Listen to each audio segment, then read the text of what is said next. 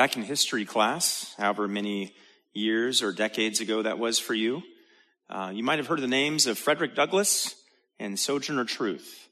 Uh, both Douglass and Truth were African American abolitionists who fought valiantly and bravely to stamp out human slavery in the pre Civil War South. And in the years leading up to the Civil War, both Douglass and Truth were these prominent public figures and speakers. And they, they each traveled regularly throughout the country to, to participate in and speak at these abolitionist gatherings. Now, earlier in their lives, both Douglass and Sojourner Truth had embraced a, a nonviolent approach to uh, challenging the practice of human slavery in the States. And in those early years, both believed that the, the best way to fight the evils of American slavery was to appeal to the good consciences of American citizens. And sadly, as we know, that didn't work. But by the 1850s, the early 1850s, Frederick Douglass had totally changed his approach. See, no longer content with appealing nonviolently to the good conscience of American legislators and the American public, Douglass was now persuaded that, that violent action might be needed to, to take down the system of American slavery. Now, though Douglass made this switch in his approach from advocating from nonviolence to eventually advocating for violence, Sojourner Truth did not agree with his views or his switch to the violent position. She held, she retained her nonviolent views, and she, she split with Douglass on this matter of abolition. Now, eight, in 1852, there was an anti abolition meeting that was held in Salem, Ohio. And the two views of these two abolitionists clashed at this meeting. Uh, Douglass was the featured speaker at the meeting, and in this meeting, he was openly endorsing his now new violent means or his violent views on overtaking American slavery. And at this meeting was Sojourner Truth. She was out there in the audience, and and after listening to Douglass speak for some time, she broke decorum and she stood up. And in the middle of Douglass's speech, and for all to hear, she asked this question Is God dead? Douglass himself recounted the event, and he wrote a letter about it after the fact about how Sojourner Truth had interrupted him in that way by asking that question, Is God dead? And he, he recalled it this way he said the incident occurred at an anti slavery meeting in Salem, Ohio. In my speech, I took the ground that slavery could only go down in blood, that slaveholders in the country had sinned too long and too deeply to escape. While describing the power of slavery in the church and the state, and in furtherance of my argument, Sojourner in a distant part of the hall startled me and the whole audience with the question, Is God dead? The suddenness and the sharpness brought me for a moment to a complete halt we were all for the moment brought to a standstill, just as we should have been if someone had thrown a brick through the window. The question that Sojourner Truth asked very publicly and, and, loudly and vocally in that meeting in Ohio in 1852, of course, was a question that she already knew the answer to. And of course, it was an answer that Frederick Douglass himself knew the answer to, which was actually the point Sojourner Truth was making in asking the question in the first place. She was making a statement. The answer to the question she posed in that meeting of, is God dead, of course, was no. God is not dead. God is very much alive, and God is very much ever present, as we're going to see in our text for tonight. Turn with me in your Bibles, if you would, to Psalm 93. Psalm 93, 150 Psalms in the Psalter. We're going to be uh, in Psalm 93 tonight. We looked at Psalm 11 last Sunday night, Psalm 93 tonight, and Jonah 1 1 next Sunday night. Psalm 93, God's word reads, The Lord reigns. He is clothed with majesty. The Lord has clothed and girded himself with strength. Indeed, the world is firmly established. It will not be moved. Your throne is established from old. You are from everlasting. The floods have lifted up, O Lord. The floods have lifted up their voice. The floods lift up their pounding waves. More than the sounds of many waters, than the mighty breakers of the sea, the Lord on high is mighty. Your testimonies are fully confirmed.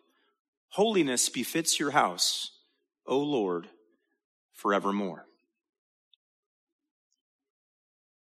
how a person could not love reading the Psalms, hearing the Psalms, meditating on the Psalms, memorizing the Psalms, hearing the Psalms preached is absolutely beyond me. See, for centuries, the Psalter served as the divinely given worship book for the Israelites. It provided them the, these words of instruction on how to understand who God is and, and the reverence and the praise which is due him and, and what it means to worship God and what it means to sing songs to God and what it means to, to pray to God. And of course, the 150 Psalms in the Psalter, though clearly addressed to, to the people of Israel, do have direct relevance and application to Christians living today in the church age. And that's because though the Psalms were very contextually unique in that they were written to a specific people at a specific point in time in history, uh, for instance, the Psalms of Ascent were written as the people of Israel were going up the mountain to, of Jerusalem to worship in the temple. Doesn't mean that we can take a Psalm of Ascent and read it in the same way as we drive up to Denver. But they, they nevertheless contain these timeless truths concerning the nature and the character and the will of our unchanging God and the reverent worship that he expects and is due. They contain truths which transcend centuries and people groups and continents because they center on the character and the person of an unchanging God. And that's where we are this evening in Psalm 93. It's brief. It's only five verses. It has a unique context. It was originally written for Israelites and to Israelites, but as reflected in the fact that it is in the Christian canon, there are undoubtedly truths in this psalm that we can apply and appropriate to our lives today as followers of Jesus Christ. Psalm 93 is an enthronement psalm, or as some would call it, a royal psalm, or as others would call it, a theocratic psalm of which there are six. This psalm, Psalm 93, and then Psalms 95 through 99. They're all in the same category. And the Psalter, just so you know, is it's broken up into five books. There's five parts to the 150 uh, book Psalter, or the 150 Psalm Psalter, and the royal psalms here appear in book four. And the theme of these psalms, the royal psalms, or the theocratic psalms, is, is unmistakable. They testify over and over to the fact that God is sovereign and God reigns. They testify to the eternal kingship of Yahweh. They, they celebrate that, that Yahweh reigns all over the earth. And in doing so, they celebrate the grandeur and the majesty of a transcendent God. In fact, let's look at some of the key truths. You can flip with uh, me to these other royal psalms as I, I look at these cross references to get a flavor and a feel for what the royal psalms were communicating. Look at Psalm 95 3. We'll just take one verse from each of these royal psalms. Psalm 95 3. For the Lord is a great God and a great king above all gods. Or Psalm 96, verse 9. Verse 9, uh, worship the Lord in holy attire. Tremble before him, all the earth. Say among the nations, the Lord reigns. Psalm 97, verse 1. The Lord reigns. Let the earth rejoice. Let the many islands be glad. Clouds and thick darkness surround him. Righteousness and justice are the foundation of his throne.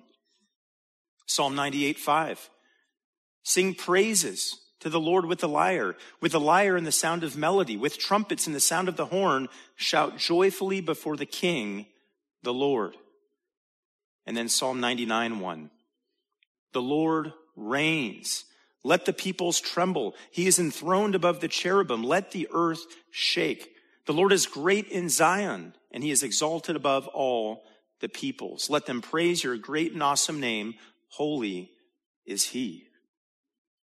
As you've heard, as I've read these excerpts to you, each of the, the, the, focus of each of these Psalms is God's eternal reign, His divine sovereignty, His, His unmatched royalty. Now, of the six royal Psalms that, that we've just sampled here, this one that we're in this, this evening, Psalm 93, uh, really stands out. Uh, because this psalm is, is mighty in its utterance and it's colorful in its language and it's a strong incentive to faith in the midst of trying circumstances. Its brevity and its beauty are, are evident. And, and note, it's not that this psalm reveals anything new to, to most of us here this evening. I mean, I would say that many of you who are in the room, those who come to the evening service at Indian Hills Community Church, are very familiar with the fact, you already know the fact, whether through your own reading of scripture or through your own circumstantial experiences in life, that God is in control. You understand, I trust most of you here this evening, that God reigns, that, that God is sovereign, and that God is majestic. So the core truth of this psalm, which is one that you've really sung to your children at bedtime or maybe at, at mealtime, he's got the whole world in his hands, is both fundamental and it's basic. I'm not wowing anybody up here with the, with the truth when I tell you that God is in control. But my charge here this evening isn't to wow, my charge is to proclaim. And what you're going to hear proclaimed to you tonight through Psalm 93 are some truths about the kingship and the majesty of God. Some truths about the sovereignty and his rulership that he has over the world. Truths that you likely knew as you pulled into the church parking lot tonight, probably but truths that you and I and everybody needs to be reminded of day after day and month after month and year after year as we go on our sojourn in this life.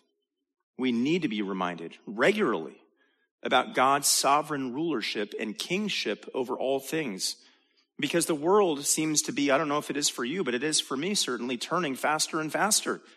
You know, not materially, not physically, but experientially. Things are getting busier and busier and busier for, I think, most of us in this world. Not only that, though, is the world spinning faster and faster, it's, it's spiraling downward. Things aren't getting easier or better. Things are growing darker as things, as the scripture predicted they would, would do, are going from bad to worse.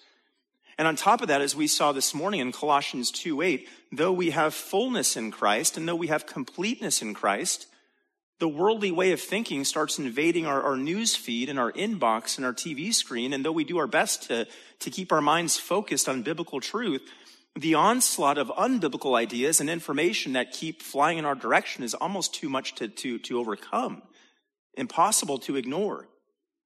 And then when we're really feeling overwhelmed and when we're already teetering and tottering, the tax bill comes, or the eviction notice comes, or the pink slip is delivered or, or the car breaks down, or the divorce papers are served, or the diagnosis is made. And finite and fallen people that we are, as we're assailed with the trials and the circumstances of this life, as we're reminded over and over and time after time and year after year that life is not a bed of roses, but rather it is, as God said it would be after the fall, laden with, with thorns and thistles, and life is challenging and hard. As things feel like they're getting at the tipping point, and as we feel like things are about to fall apart, we can find ourselves sometimes forgetting that God is on his throne. And when we're in that state of forgetfulness, if she could speak with us today, if she had the ability to do so, Sojourner Truth would ever have every right to ask us the same question she asked Frederick Douglass. Is God dead? This evening we'll be listening to the testimony and to the song which God inspired through the anonymous uh, author of Psalm 93 uh, of God's kingship and his majesty. And we'll be reminded, as we all need to be reminded from time to time, that God indeed is king over the earth. It's a kingship he mediates through God the Son. We know this from our study of Colossians. Colossians 1:17 says in him, meaning in Christ, all things hold together. But let's not lose sight of God's rule and reign over all the earth. Let's get into our text. I've broken it into three parts this evening. We'll start in verses one and two, where we're going to look at God's present rule. And then I'll give you a couple other headings as we get to verses three through five. But verses one and two, we have God's present rule. Look at verse one. The Lord reigns. It's such a simple and clear statement already at, at the outset of this psalm. I could probably preach 60 minutes on just those three words. The Lord reigns. It's such a power packed declaration of truth, again, that we each need to be reminded of over and over again. And each word there is important. First of all, the word Lord there, you see it in all capitals, is uh, the, the name Yahweh. That's what's being highlighted there. This is the, the covenant name of God, the name uh, by, by, which Israel was told they were to address their God, the, the personal name of God, the name that God revealed to Moses at the burning bush in Exodus chapter 3. And the fact that God is re- referred to here by his covenant name is of tremendous importance because what this does is remind God's people that the same God that appeared to them, the same God who made each of those promises to Abraham and to Isaac and to Jacob, the same God who keeps his promises to you and me as he gives us to them, uh, us, those promises in his word, is not only faithful to keep his promises, which he is, but he reigns. He reigns. And, and note, the word Lord there is preceded by the word the. The Lord, the Lord reigns, meaning that the God is, who is being described here isn't one of many gods. Uh, he isn't in a league of gods. He isn't a part-time God. He isn't a late to the party God. No, he is the true God, the, the, the, living God, the eternal God, the only God. And as it says here in verse one, that God reigns. And this, this is a statement of Yahweh's kingship. It's a, a, proclamation formula. It's a declaration formula. This is the strongest possible way that someone could say in Hebrew that God is king. And the tense of the verb here, reigns, is, is, one that makes clear that there was no beginning to God's reign and there will be no end to God's reign. In fact, we can peek ahead to verse 2 here of uh, Psalm 93, eh, which we'll look at momentarily and see where it says, Your throne is established from of old, you are from everlasting, meaning God's kingship is eternal. And what that means is that in those days, back in the days of King Saul, recall when Israel was clamoring for a king, we want a king like all the other nations around us. The sad irony, of course, was that they already had one. It was Yahweh. At Jesus' triumphal entry into Jerusalem, when he's initially at least treated as a king in, in Luke 19, and they say, blessed is the king who comes in the name of the Lord. The reality was there already was a king over all of Jerusalem and all of Judea and all of the earth, this God. And in our days, when we still have a handful of nations which, which still have monarchical rules of government, where they still call a mere mortal a king, whether or not they want to do that, or whether or not they want to do this or acknowledge this, they already have a king. God who rules over human kings. The Lord reigns. Now again, I get it. To say that God reigns or that he is the ruler over all things or to say that he is sovereign is not necessarily some revolutionary thought for anybody here who's been in church for any amount of time or has any degree of biblical literacy. And that's okay. The, the sovereignty of God, the rulership of God is one of those things that that's true and that's there, but we don't often think about it as, as, as much as we should. It's, it's like a life preserver uh, or an AED unit or, or the brake system in your car right? How often do you really think and dream about life preservers or defibrillators or, or braking systems? Unless you're a lifeguard or an EMT or a mechanic, the answer is probably not very often. But for the rest of us, especially in our moments of crisis and chaos, when our, our hands are flailing in the water and we're feeling like we're sinking, or when our heart feels like it's racing or it's about to stop, or when the car in front of us slams on its brakes and suddenly we see the red lights flashing in front of us, all of a sudden we're really glad we have each of those things I just mentioned, right? So it is with the rulership of God, with the, sovereignty of God. What Spurgeon said is like the pillow upon which the child of God rests his head at night. We don't tend to give the, the reality of the sovereignty of God, of the kingship of God, the attention that we ought. But when we find ourselves in a pinch or a pickle, when we find ourselves spinning our wheels or, circling the drain, when we find ourselves worried or panicked or anxious or feel fearful or, or hopeless or distraught, it sure is comforting to remember or to be reminded of the fact that God is our sovereign king, that he does, as it says here, reign. Now, as New Testament believers, when we hear these words, kingship and reigning, uh, they, they do remind us of an aspect of God's kingship that we are still looking forward to. we are, as Christians, still looking forward to, to the future kingdom reign and rulership of our Lord and our Savior, Jesus Christ. When, when He, after the rapture of the church and after the tribulation that comes on the earth, sets up His millennial kingdom earthly reign right here on planet earth and in this period of time where we will rule and reign with Him. We look forward to that day as well. We look forward to that day with anticipation that that future day is coming and that kingdom will in fact come. And we pray for that kingdom to come when Christ will set his feet on the earth and reign here. But at the same time, we can't lose sight of the fact that there has never been a day when God was not on his eternal throne. His throne is eternal. Psalm 93, 2. Your throne is established from, from, from of old. And what that means for us practically this evening is, is that we can look around the world and witness all the, the evil and the wickedness in the world. We can take a look at our lives and perceive all that's happening to us, even perceived unfairness. We can observe all the crashing troubles that are happening around us, whatever those may be and whatever those may look like. And we can say with joy, as the psalmist does here, the Lord reigns. What a comforting truth. What a comforting reminder to know that our God reigns. Next, we see it, the text says he is clothed with majesty.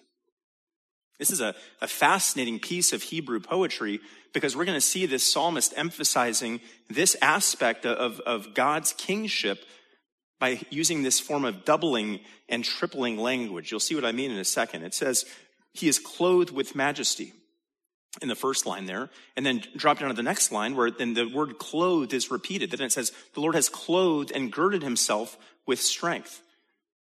See, repetition in, in, biblical Hebrew was this intentional device used by the human authors to, to underscore the point that they were trying to make.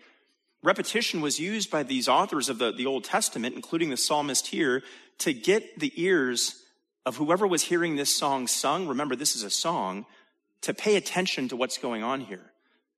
See, see, clothing in the Old Testament was considered an extension of the person. So, so to say that the Lord is clothed in majesty is to, stay, is to say that he himself is majestic. We see similar language in Psalm 104, verse 1. It says, Bless the Lord, O my soul, O Lord my God. You are very great. You are clothed with splendor and majesty. The Lord's royal robes here, though, note, are, are not made of any ordinary texture like cotton or, or wool or linen. What is being described here, rather, as, as his clothing is referenced, are, are emblems of his dignity, representations of his majesty.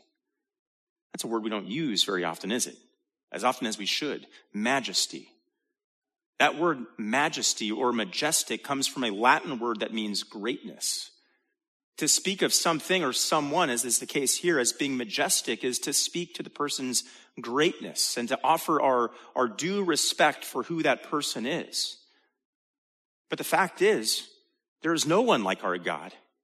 He is incomparable and, and unrivaled in his greatness and his majesty. He is far greater than our finite minds could ever possibly imagine. He is far greater than, than, than the, the due or the attention or the focus or the description that most modern pulpits give him today. Well, thank God for giving us his timeless word where he gives us a, a self revelation and this glimpse of just how majestic he is. Turn with me, if you would, to Psalm 145, where we're going to see the Lord testify to his own greatness and testify to his own majesty. That's not boasting, that's truth. He has the right to do this. He is a great God. Look at Psalm 145, verse 1. A psalm of praise of David. It says, I will extol you, my God, O King, and I will bless your name forever and ever. Every day I will bless you and I will praise your name forever and ever. Great is the Lord and highly to be praised, and his greatness is unsearchable. One generation shall praise your works to another and shall declare your mighty acts. On the glorious splendor of your majesty and on your wonderful works, I will meditate. Or as the author of Psalm 93, the anonymous author of Psalm 93 puts it, he is clothed with majesty. And then, since the, the, the boldest and the uh, most colorful human terms that we could possibly summon are weak in comparison to the, to the divine realities that they portray, the psalmist repeats himself again. He comes at it from a different angle. In the, the second line of verse 2, he attempts another rewording here where he says, The Lord has clothed and, and girded himself with strength. In, or, in other words, he is, he is robed or he has belted himself with strength and might. And, and what this does is this gives us some new information about the specifics of God's reign. Here, the, the splendor and the majesty and the kingship of God is described as one that is, is powerful, one that is present, one that is mighty, and eternally so. Question Does anybody in here remember who the king of Ethiopia was in 146 AD? Or does anybody remember who the king of Bulgaria was in 1322? Or does anybody remember who the king of, I don't know, Romania was in 1526? I didn't think so. Neither do I. And neither do any of us. The reality is, no matter how long any particular king sat on a throne, and no matter how long any monarch of a specific nation had a crown on his head or a scepter in his hand, no matter how strong a grip a royal dynasty had on a nation for decades or for even centuries, their period of power was fleeting. It, came to an end. And their names and the names of all the people who served in their courts and the edicts and the decrees that they passed have all been swept into the dust, into the dustbin of history kind of makes you wonder why so many Christians, commentary now, are so obsessed with political things these days. It, it, it kind of makes you wonder why certain Christians watch more Fox News than they watch sermons, or why they read more Drudge than they read Scripture, why they seemingly live for every four year voting cycle when that four year voting cycle is smaller than a single grain in the hourglass of eternity. Compare this to our God, the God who reigns, the God who is clothed with majesty, the God who is the king of all the earth. Thrones and rulers in our nation change, but God continually reigns. He forever reigns. He has never stopped reigning and he will never stop reigning. God is never up for reelection. Uh, he's never subject to term limits. He'll never be subject to recall. Rather, he is clothed, it says, and girded with strength. His strength is further, further highlighted in the last part of verse 1, where it says, Indeed, the world is firmly established, it will not be moved. Now, the word world there refers to the earth, the ground, the, the dirt, the soil, the, the, terra firma beneath our feet. And, and the idea that's being uh, portrayed here is that of security. And any security that we experience in this world, whether it's uh, uh, another night of the ground not opening and swallowing us whole, or, or another night in which burglars and rapists and murderers don't come in and, and break into our house, or another night where this church facility is secure once again, it's all because of our God and our King.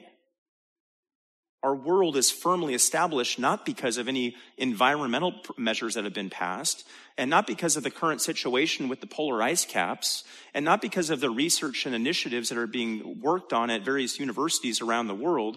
No, our world is firmly established because God, our King, has decreed that it be so. And the world will not be moved, as it says here at the end of verse 1, because it is under the firm and strong hand of our King. And note as we get into verse 2, it's from God's established throne that he causes the world to be established and secure as it is. It says, Your throne is established from old or from of old. In other words, any sense of, of security we experience or any sense of security we feel in this world, any sense of peace and, and tranquility we, we experience in this world stems from the fact that God's throne is fixed and established. It's never threatened. It's still and it's safe. Now, it may not seem that way to us practically as life from time to time seems like it's spinning out of control, but what seems and what is are two different things. And what God's word reveals is that God is sitting on his throne. As we saw last week in Psalm 11 verse 4, his throne is in heaven. Or Psalm 103:19 says the Lord has established his throne in the heavens and his sovereignty rules over all. And as we see here in Psalm 93, his throne is eternal. Your throne is established from of old. And now look at the last line of verse 2, where it says, You are from everlasting. That reminds us of Psalm 90. In fact, flip over with me, if you would, to Psalm 90. When we look at the, the eternality of our God, the eternality of our King. Psalm 90, verses 1 and 2, a prayer of Moses. This is the oldest psalm in the Psalter. It says, Lord, you have been our dwelling place in all generations. Before the mountains were born, or you gave birth to the earth and the world, even from everlasting to everlasting, you are God. So, so the groundwork here for, for God's unshaken rule and for his sovereignty and for his kingship over all things is laid out here with this statement here in Psalm 93 verse 2 regarding the eternity of his kingship. Again, God is not like a president who's termed out after eight years. He's not like the dictator who's toppled by his, his henchmen. He's not like the earthly king from, you know, centuries ago who was poisoned and died. No, God is and ever has been the eternal one. His rule is eternal. His reign is eternal. Psalm 40, 145, 13 says, Your kingdom is an everlasting kingdom and your dominion endures throughout all generations. See, time has always been on God's side. He has all time at his disposal. He works according to his own faultless and, and eternal timetable. He's outlived all empires. He'll outlive all future empires to come. His throne is established from of old, and he is from everlasting. Again, these are old truths and, and familiar truths, but these are blessed truths and, and needed truths. As we turn to verses three and four of the psalm, we come to a major point of transition. After describing God's rulership and his reign, his majesty, his strength, his throne, his eternality in verses 1 and 2. In verses 3 and 4, we now turn to a series of threats that the psalmist here was facing. And if you're taking notes, our second heading is the powerful threats. Look at verse 3. It says, The floods have lifted up, O Lord. The floods have lifted up their voice. The floods lift up their pounding waves. Once again, we're being introduced here to, to repetition repetition for emphasis. The floods, the floods, the floods. And then we even have the same verb introduced in all three lines there. Lift it up, lift it up, lift up. And what we actually have here is something called progressive parallel, parallelism, where each line clarifies the next, and each line actually aims for what's going to happen at the end of verse 4. Actually, we can look at that right now. Look at the end of verse 4, where it says, The Lord on high is mighty. So each of those three stacking lines, the, the, the, floods, the floods, the floods, you're getting this picture of rising water getting higher and higher. But at the end of verse four, you already get the outcome that the Lord is higher than that. The Lord is on high. He is mighty. I'm, I'm getting ahead of myself because we got to do verse three first. Um, look at these first three lines, these first, these three lines again in verse three.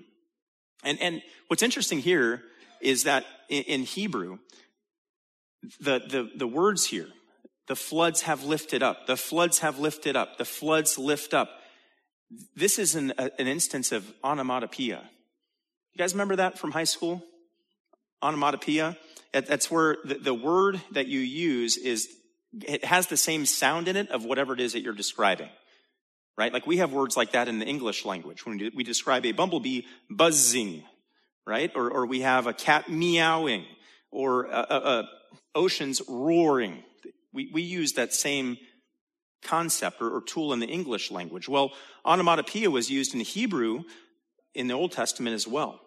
And here in verse 3, these words, I won't try to demonstrate it for you in Hebrew, but, but the, the floods have lifted up, the floods have lifted up, the floods have lifted up. In the Hebrew language, that actually would have created like a, like a crashing sound, like the sound of, of uh, breakers or, or even floodwaters. So, so what the psalmist is doing with his repetitive language here, in the midst of this chaotic scene with floodwaters rising and ocean waters sloshing and waves crashing, and then this use of onomatopoeia to, to demonstrate it all, is he's highlighting this contrast between his circumstances and the reality that we've already seen in verses one and two of God being on his throne, a, a throne which is, a, is established from of old. Now, one would ask, and I think reasonably ask, is the psalmist here describing uh, actual water? Is he actually in the middle of, of a flood? Uh, you know, or his, His pants getting wet? Is it up to his belt? Is, is this an instance of, of true water soaking through his shirt, for instance? Or instead, might this be a metaphor for some other form of agitation that was being caused um, by this psalmist as a member of the Israelites, maybe by some outside force who were a source of hostility? I lean in the direction of that latter interpretation right? This is a, this is a royal psalm after all. And as we've seen from the outset, what is being described in this royal psalm is, is God's rulership and reign. And so I believe that the floodwaters he's describing here would, would actually be a picture of these agitated, foaming nations that are rising in hostility against God and against God's people. But not to worry as that's happening because Psalm 89, 9, Psalm 89, 8 and 9 says, O Lord God of hosts, who is like you, O mighty Lord? Your faithfulness also surrounds you. You swell, you rule the swelling of the sea. When its waves rise, you still them. And then down in verse 10 of that psalm, Psalm 89, which shows that he's speaking of nations here, he says, You scattered your enemies with your mighty arm. In other words, even as the Almighty controls raging waters of every sort, whether they be the breakers of the ocean or the currents of a river, he remains in full control of every other force, including governmental and, and national forces that, that may seek to arise and challenge his authority. Whichever interpretation you take, if you take verse 3 here to be about actual rising rivers, or if you take it to be about swelling up nations, note what's absent here. There's a total absence in the midst of these cataclysmic and worrisome conditions of complaining. The psalmist here isn't grumbling. He's not even crying out for help. Instead, what he's really doing in, in, in, this account here is he's recording the facts as they're happening. You could say he's even journaling the chaos. And in, in the middle of the cacophony of, of the crashing waves, there's this clear sense of peace and tranquility in his words here. He's not getting off the ride. He's not pressing the panic button. He's not tapping out. Rather, there's stability and there's a calmness to him. And this calmness and this stability all goes back to what he's already identified in verses one and two. The Lord reigns. He's clothed in majesty. He's clothed and girded with strength. The world is firmly established. It will not be moved. Your throne is established from of old and you are everlasting. But it's also, but it's in this calmness and stability it's from this calmness and stability that, that we get what comes next in verse 4. He says, More than the sounds of many waters, than the mighty breakers of the sea, the Lord on high is mighty. So again, back in verse three, it looks like things are falling apart. It's looking like the wheels are falling off. The waves are crashing. The floodwaters are rising, but it's no matter. It's almost as though a contest is being described here in, in, between verses three and four. And it's almost as though what's being asked is, is the, is the din of the surrounding crashing waves louder? Or instead is God's throne higher and more stable and more secure and able to endure the crashing of those waves? And we know the answer to that, don't we? The answer is that Yahweh, the Lord, is on high and that he is mighty. Things appear to be chaotic, but God is on his throne, high above it all, doing all that he pleases, as Psalm 115.3 says. And the carryover lesson for us tonight, again, this is not just written to the Israelites. It was written initially to the Israelites, but it applies to us today. Is that there are, I'm sure, in this room, a million things that we could throw our arms up about. There are a million things that we could identify that, that get our heart rate up. But God's prescription for us in the, in the middle of, of the tumult, in the middle of the chaos, is not to get red faced and angry. It's not to get hopeless and despondent. Instead, it's to remember and even find satisfaction in the fact and contentment in the fact that God is on his throne.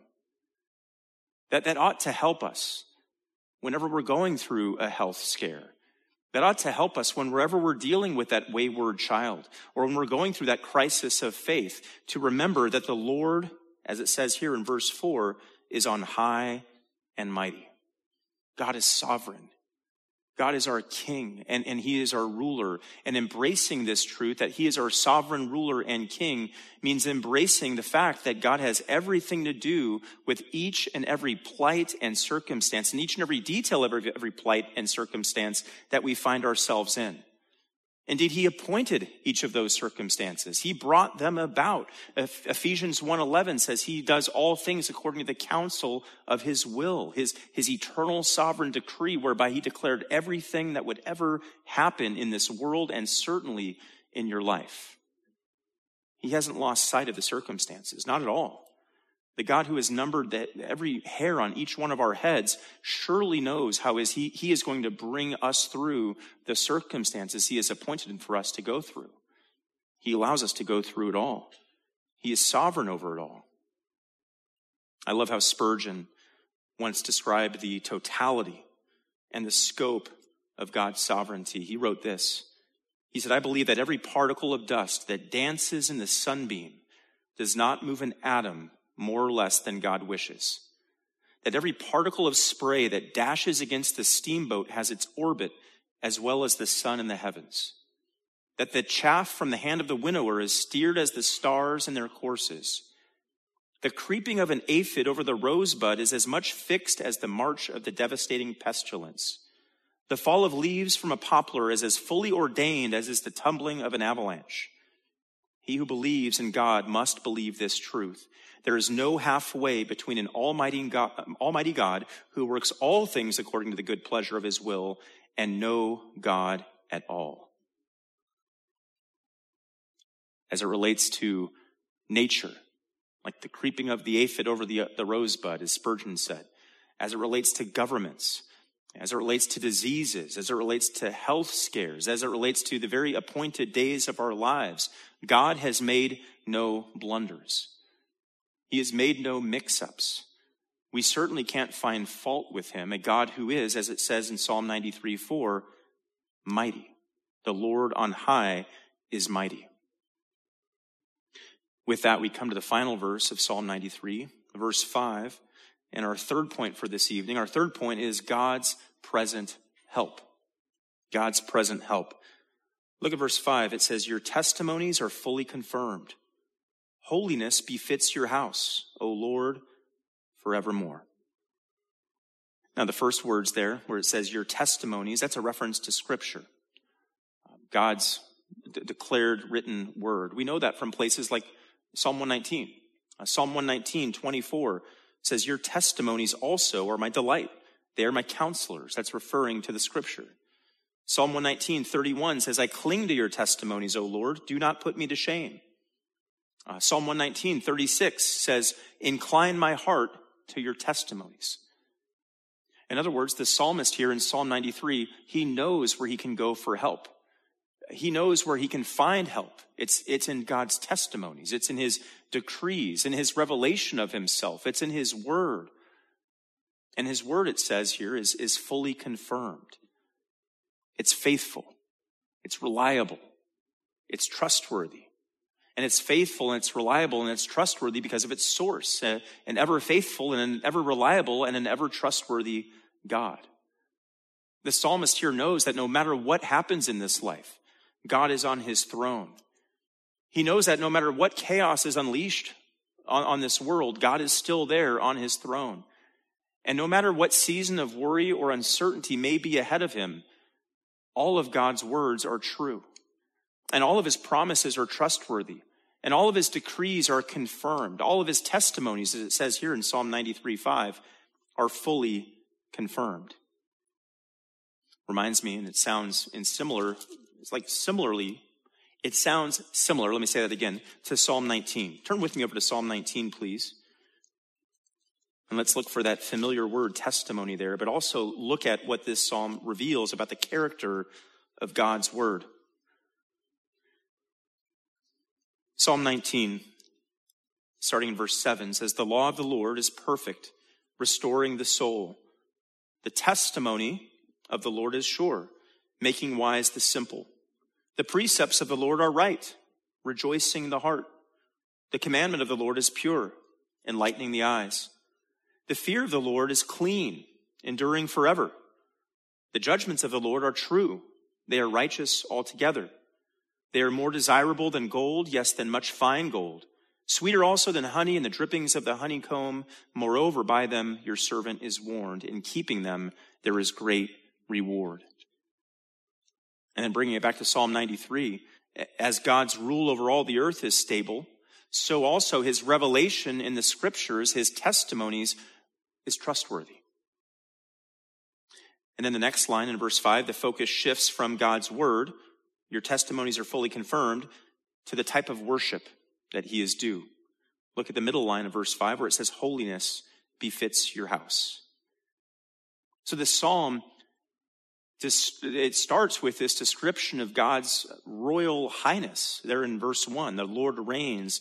Now it gets to this place where it's describing God's perfect holiness, his, his impeccable holiness. And God's house, here the reference is to his, his heavenly dwelling place, his, his heavenly abode, is adorned with holiness. It's bedecked with his purity. The eternal dwelling place of God, which is described here as his house, is, is all about his holiness. It's all about his purity. It's all about his otherness. It's all about his perfection. Turn with me over to Isaiah 6, familiar passage but it gives us a sense of the holiness which pervades God's house. Isaiah 6, the heavenly throne room scene, Isaiah's vision before he gets his commission to go serve as a prophet. Isaiah 6, verse 1 says, In the year of King Uzziah's death, I saw the Lord sitting on a throne, lofty and exalted, with the train of his robe filling the temple. Seraphim stood above him, each having six wings. With two he covered his face, and with Two, he covered his feet, and with two, he flew. And one called out to another and said, Holy, holy, holy is the Lord of hosts. The whole earth is full of his glory. And the foundations of the thresholds trembled at the voice of him who called out, while the temple was filling with smoke. Then I said, Woe is me, for I am ruined, because I'm a man of unclean lips, and I live among a people of unclean clean lips, for my eyes have seen the King, the Lord of hosts. That's a picture of the holiness of the house of God here in Psalm 93. So here's this psalmist in Psalm 93 experiencing his world somehow being turned upside down. And to pull him through this experience, as we've seen here, he recalls that the Lord reigns. He recalls that the Lord is on his throne. He recalls that the Lord's testimonies are fully confirmed. He recalls that holiness befits his house. And he recalls that God requires worship in holiness. Now, now, who this psalmist was, again, it's an anonymous psalm. We don't know. And how he put this charge to worship the Lord in holiness in his house, we really don't know. But what we do know is what Leviticus 11 says. And I won't turn you there, but that's where God called on his people, the Israelites, in that context, to be holy as he is holy. And we know from 1 Peter that that standard never changed. It's carried over to the New Testament where New Testament believers or, or, New Testament people are called to be holy like the one who called you is holy. See, holiness is a thing. It's a, it's a virtue, an element that's required to enter into the presence of a holy God. Since after all, holiness befits his house. But holiness is not who we are naturally in our sinful condition, in our fallen, sinful humanity. Holiness is something we desperately lack. We aren't in our own right holy.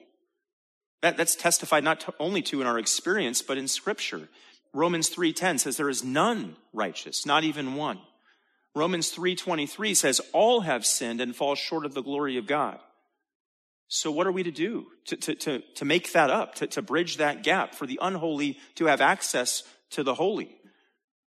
Do we bring a lamb or a, a, a goat or a turtle dove to church and drape it over our shoulders and bring it up here and sacrifice it?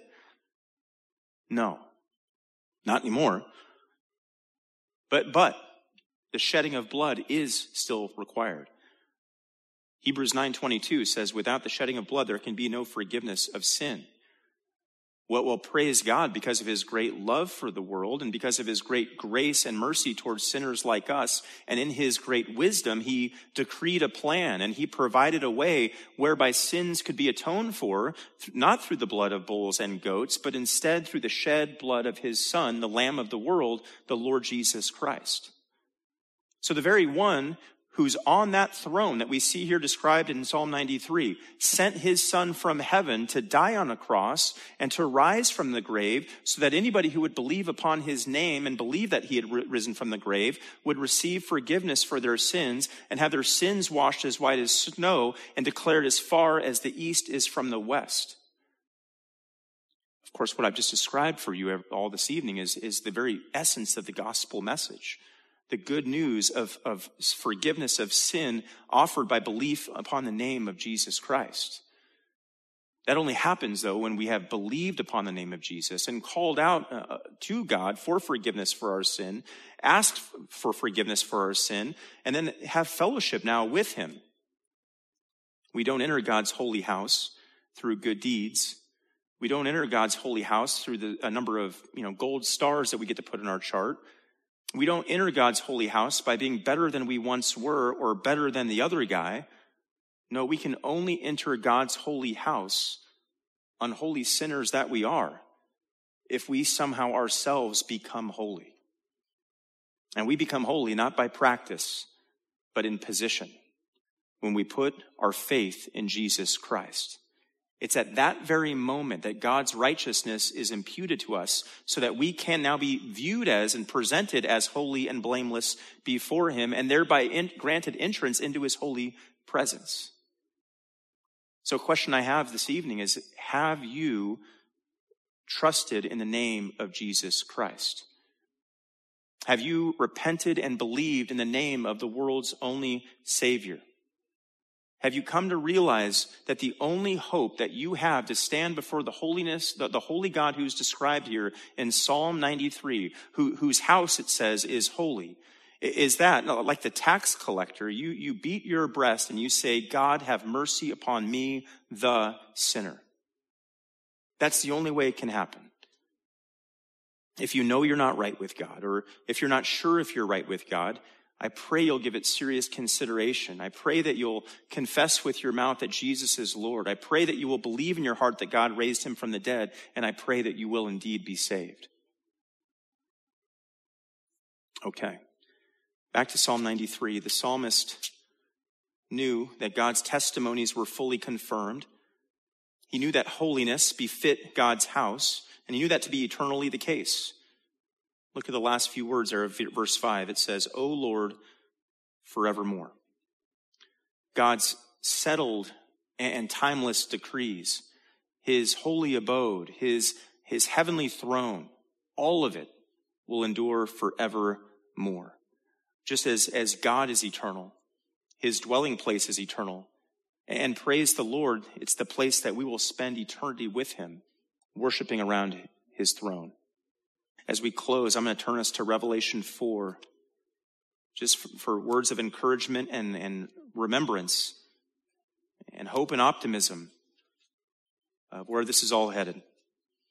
For those who have put their faith in Christ, for those who have believed upon the name of Jesus Christ, for those who have uh, put aside any sense of self righteousness or any sense of earning anything before a holy God, for those who are saved this is where it goes. And as we go through this, I want you to think through what we've just learned in Psalm 93.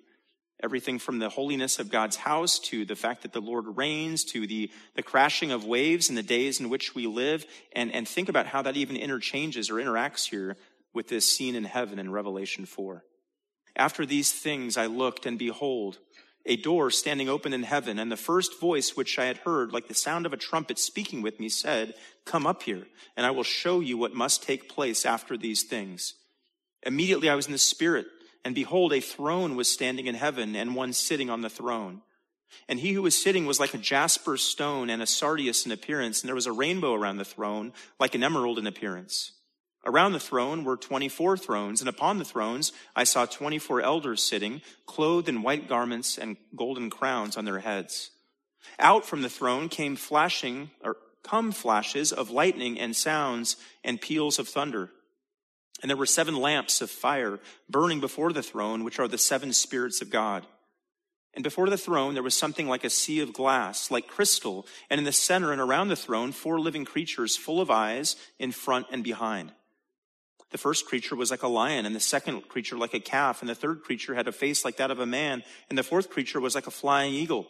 And the four living creatures, each one of them having six wings, are full of eyes around and within, and day and night they do not cease to say, Holy, holy, holy is the Lord God the Almighty, who was and is and who is to come. And when the living creatures give glory and honor and thanks to him who sits on the throne, to him who lives forever and ever, the 24 elders will fall down before him who sits on the throne and will worship him who lives forever and ever and will cast their crowns before the throne saying, worthy are you, our Lord and our God, to receive glory and honor and power. For you created all things and because of your will, they existed and were created. I'd say his testimonies indeed have been confirmed. And I'd say that holiness indeed does befit his house.